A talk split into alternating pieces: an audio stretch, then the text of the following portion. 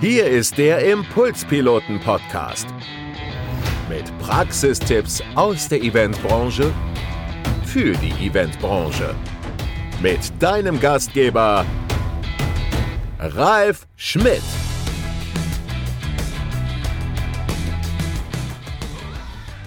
Es gibt ein Zitat und das heißt, zwei Dinge im Leben sind unabwendbar. Das eine ist der Tod und das andere sind die Steuern.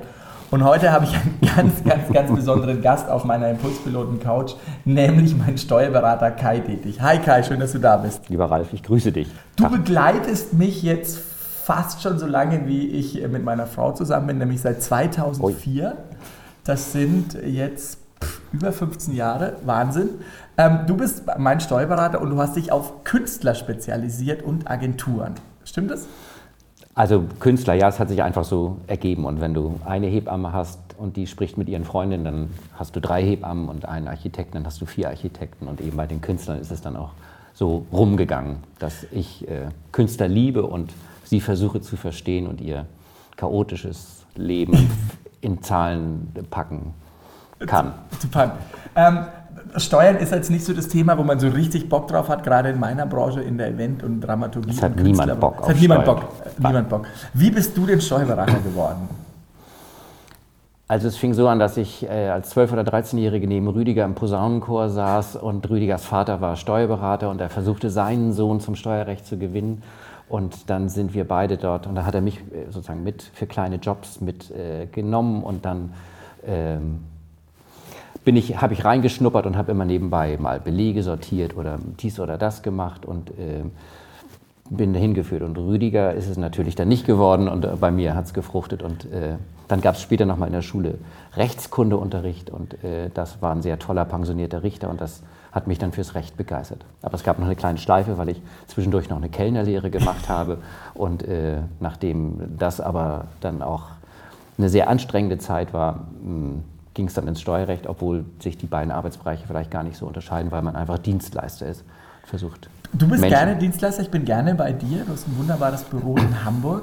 Ähm, Wegen des Büros bist du nur gerne bei mir. Nee, auch okay. wegen dir, Nein. weil du ein guter ein Steuerberater ist ja jemand, der auch ein, das Leben über begleitet. Du bist die, so die einzige Person, die die in meine Zahlen so wirklich ernsthaft ja, reinguckt. Ein sehr intimer Begleiter, ja, der auch vieles eher erfährt als zum Beispiel der Ehegatte oder der Partner oder, oder sonst niemand auch. Aber ich sehe es dann ja einfach auf dem Kontoauszug, wie das Leben aussieht. Also man sollte zu seinem Steuerberater oder Steuerberaterin hohes Vertrauen haben. Ja, es muss flutschen oder man muss sich verstehen, die Chemie muss stimmen, man, man muss Lust auf Kommunikation haben und auch Lust auf eine, oder die Bereitschaft zum gewissen Outing, weil es sonst nichts bringt. Oder wenn man nicht den Steuerberater im Vertrauen hat, dann kann man auch nicht über Gestaltungsmöglichkeiten nachdenken oder versuchen, das, äh, wie das tatsächliche Leben ist, versucht in Zahlen zu packen oder zu verstehen. Wenn man jetzt als Künstler oder Künstlerin oder jemand, der in der Eventbranche unterwegs ist, einen Steuerberater oder Steuerberaterin sucht, du nimmst ja keine mehr, habe ich leider erfahren. Nach was sollte man, wie sollte man den aussuchen? Was sollte man da machen? Was empfiehlst du?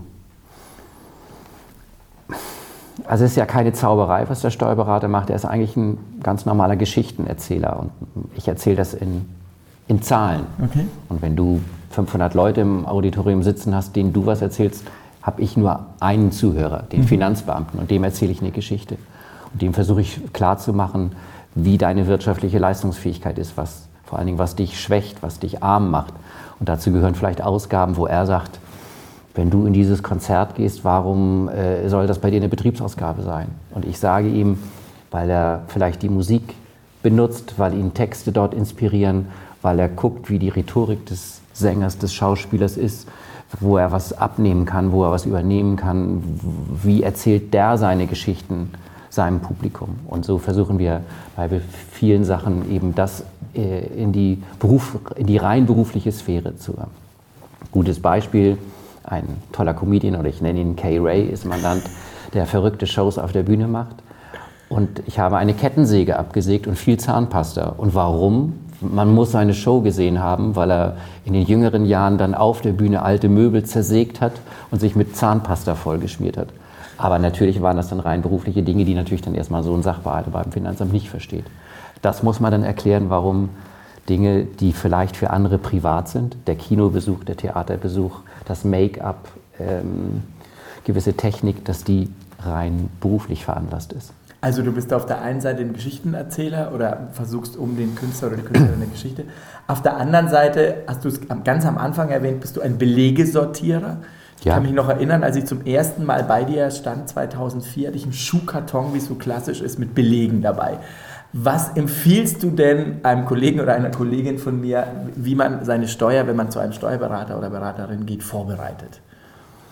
Das hängt natürlich so ein bisschen vom, vom Umfang ab. Wenn es jetzt wächst, dann ist ja ganz klar, weil man einfach ein Bankkonto hat, vielleicht auch ein berufliches Bankkonto hat, äh, wo alles drüber läuft, dass das natürlich eine Notwendigkeit ist, dass man das zeitnah führt und die, die entsprechenden Belege dazu einsortiert. Das, ist, das sind aber dann so viele Vorgaben schon, äh, dass es dann eigentlich klar ist. Wer sonst einfach ähm, die berühmte Schuhkartonsammlung hat. Und dann bin ich ja schon hochgradig dankbar, wenn es nicht drei Jahre auf einmal sind und wo noch Butterbrotpapier und alte Liebesbriefe dazwischen liegen. Ähm, dann einfach äh, versuchen, auch eine innere Struktur zu haben. Und dann sind wir wieder bei dem Thema, dass man sagt, mach es mundgerecht, warum diese Ausgabe beruflich ist. Und vielleicht auch mach es gleich zeitnah, weil du dich daran erinnerst.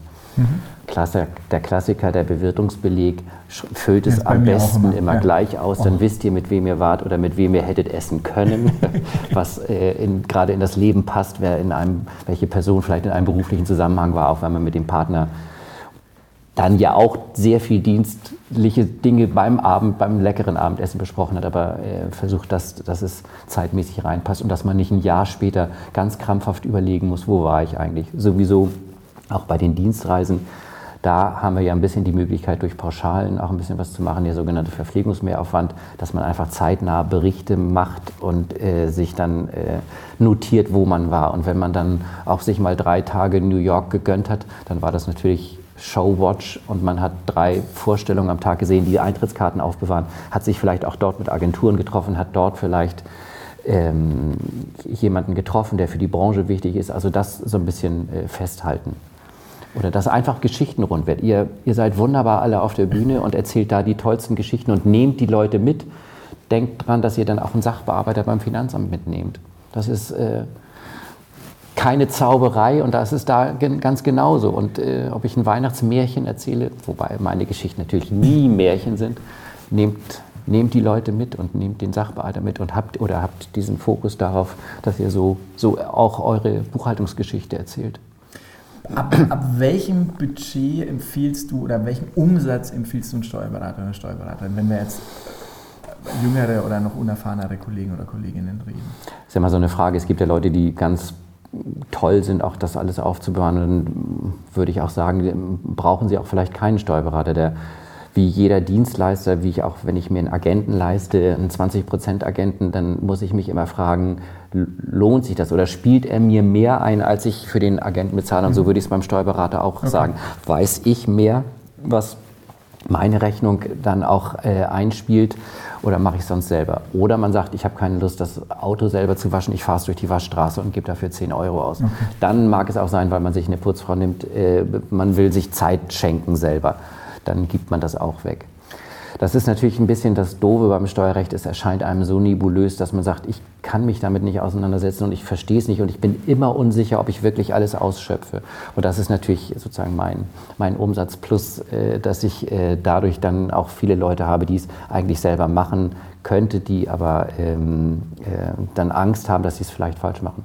Wobei ich mich viel wohler fühle, wenn ich das Gefühl habe, ich kann, ich verdiene mir mein Geld wirklich und in echt und sag auch dann vielen, nee, mach es doch selber, du hast das so gut vorbereitet, dann, dann schreib es doch selber auf und mach es selber. Was hältst du von so Tools wie Elster? Also das sind jetzt ja ganz, äh, das sind ja schon Vorgaben, denen ja. man gar nicht mehr entgehen kann. Okay. Du musst ja heute ganz vieles elektronisch einreichen. Du musst heute, eine, wenn du Freiberufler bist, musst du die Gewinnermittlung elektronisch übertragen. Darum kommst du dann gar nicht rum. Oder das ist unsere moderne Welt. Die Entwicklung in der Finanzverwaltung wird sowieso so sein, dass alles viel elektronischer wird. Und ähm, wenn wir jetzt so bei dem Thema, wie erzähle ich meine Geschichte, wie ist mein Märchen, wird es dahin gehen, dass eigentlich auch Steuererklärungen automatisch durchgewunken werden mhm. und sie dann auf eine gewisse Stimmigkeit geprüft werden. Und da sind natürlich jetzt alle Steuerberater und Berufsverbände dabei rauszukriegen, was haben die denn für eine, was hat denn das Finanzamt für eine Software? Bei 8% Bewirtungskosten vom Umsatz oder bei 12 mhm. oder bei 4.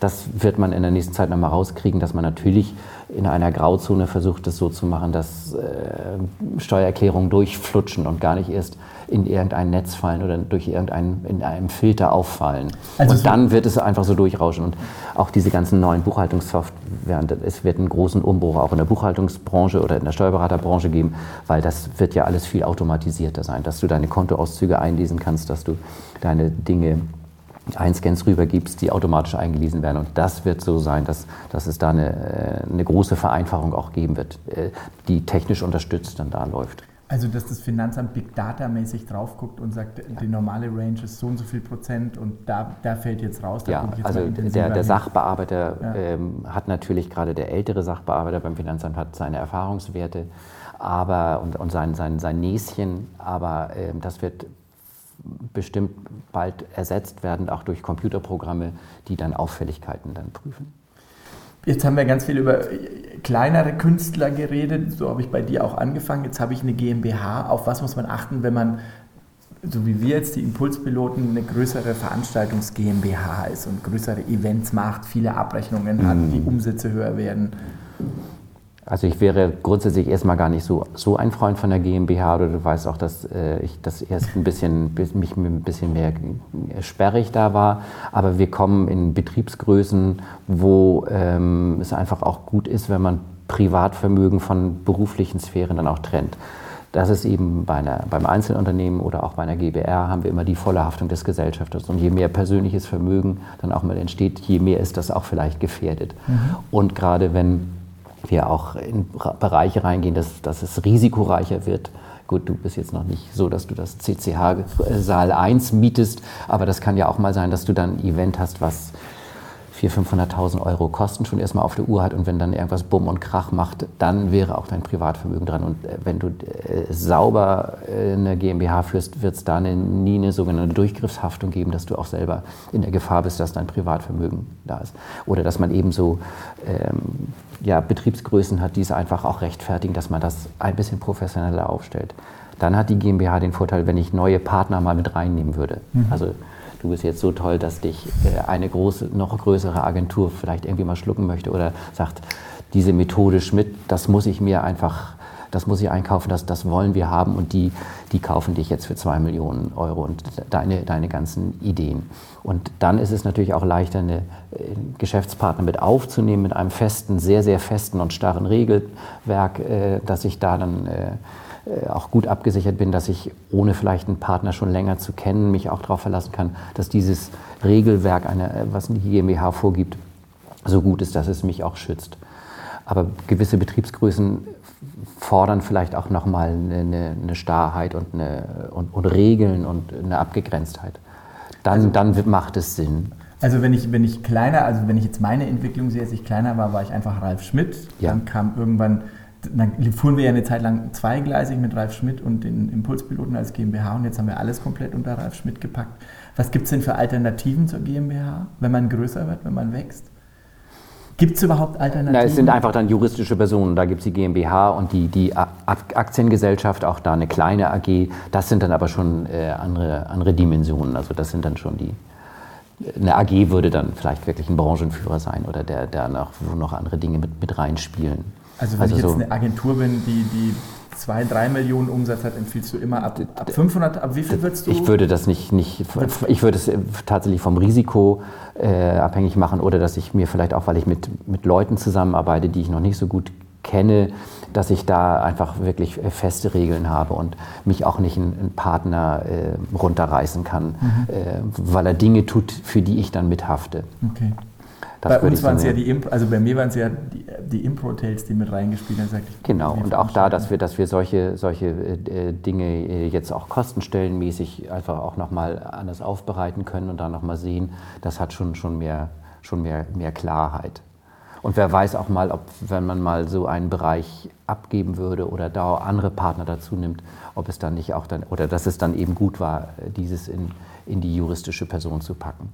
Was sollte ich was ist so ein absolutes No-Go in Bezug auf äh, dich als Steuerberater und in Bezug aufs Finanzamt? Was sollte ich auf keinen Fall machen? Das sind so die Fehler, die immer also wieder das, gemacht das, werden. Äh, das, das Schlimmste ist natürlich Einnahmen zu verschweigen, okay. weil das ist, dann sind wir richtig im Bereich Strafrecht. Okay wenn ich eine Ausgabe nicht durchbekomme, weil ich sage, die fünf Tage Sylt, da hat er sich äh, Möglichkeiten angeguckt, wo man mal auftreten könnte, da hat er Kontakte gehabt und da hat er dies und das gemacht.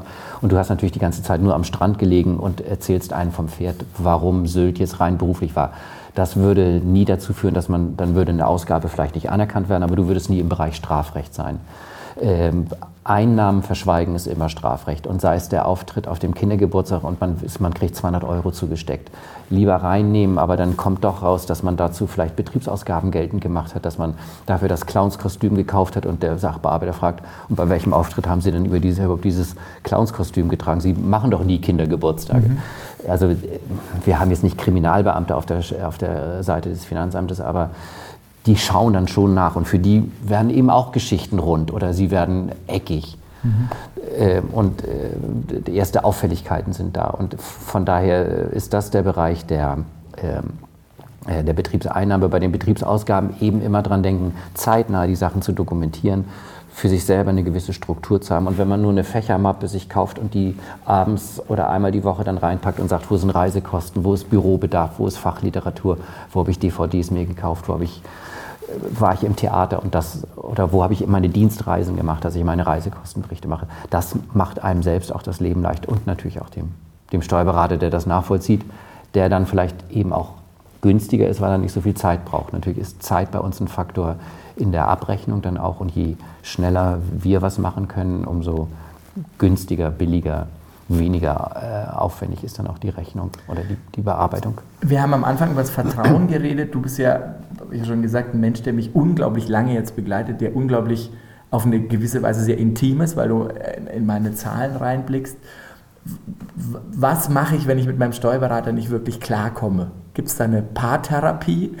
Eine Steuerberater wechsle ich, weil es gibt ja so gibt ja so das Gerücht, dass man Steuerberater Aber das ist jetzt nicht, nicht wie mit dem Friseur, mit dem Arzt, mit Menschen, die man als um sich herum hat. Und mit manchen kommt man klar und manche kommen nicht klar. Das ist natürlich jetzt ein existenziellerer Bereich mit dem Steuerberater. Und also wichtig ist dann anzusprechen, du bist nie erreichbar, warum äh, fragst du dir nicht von dir aus mal irgendwas, warum muss ich dir immer alles erzählen?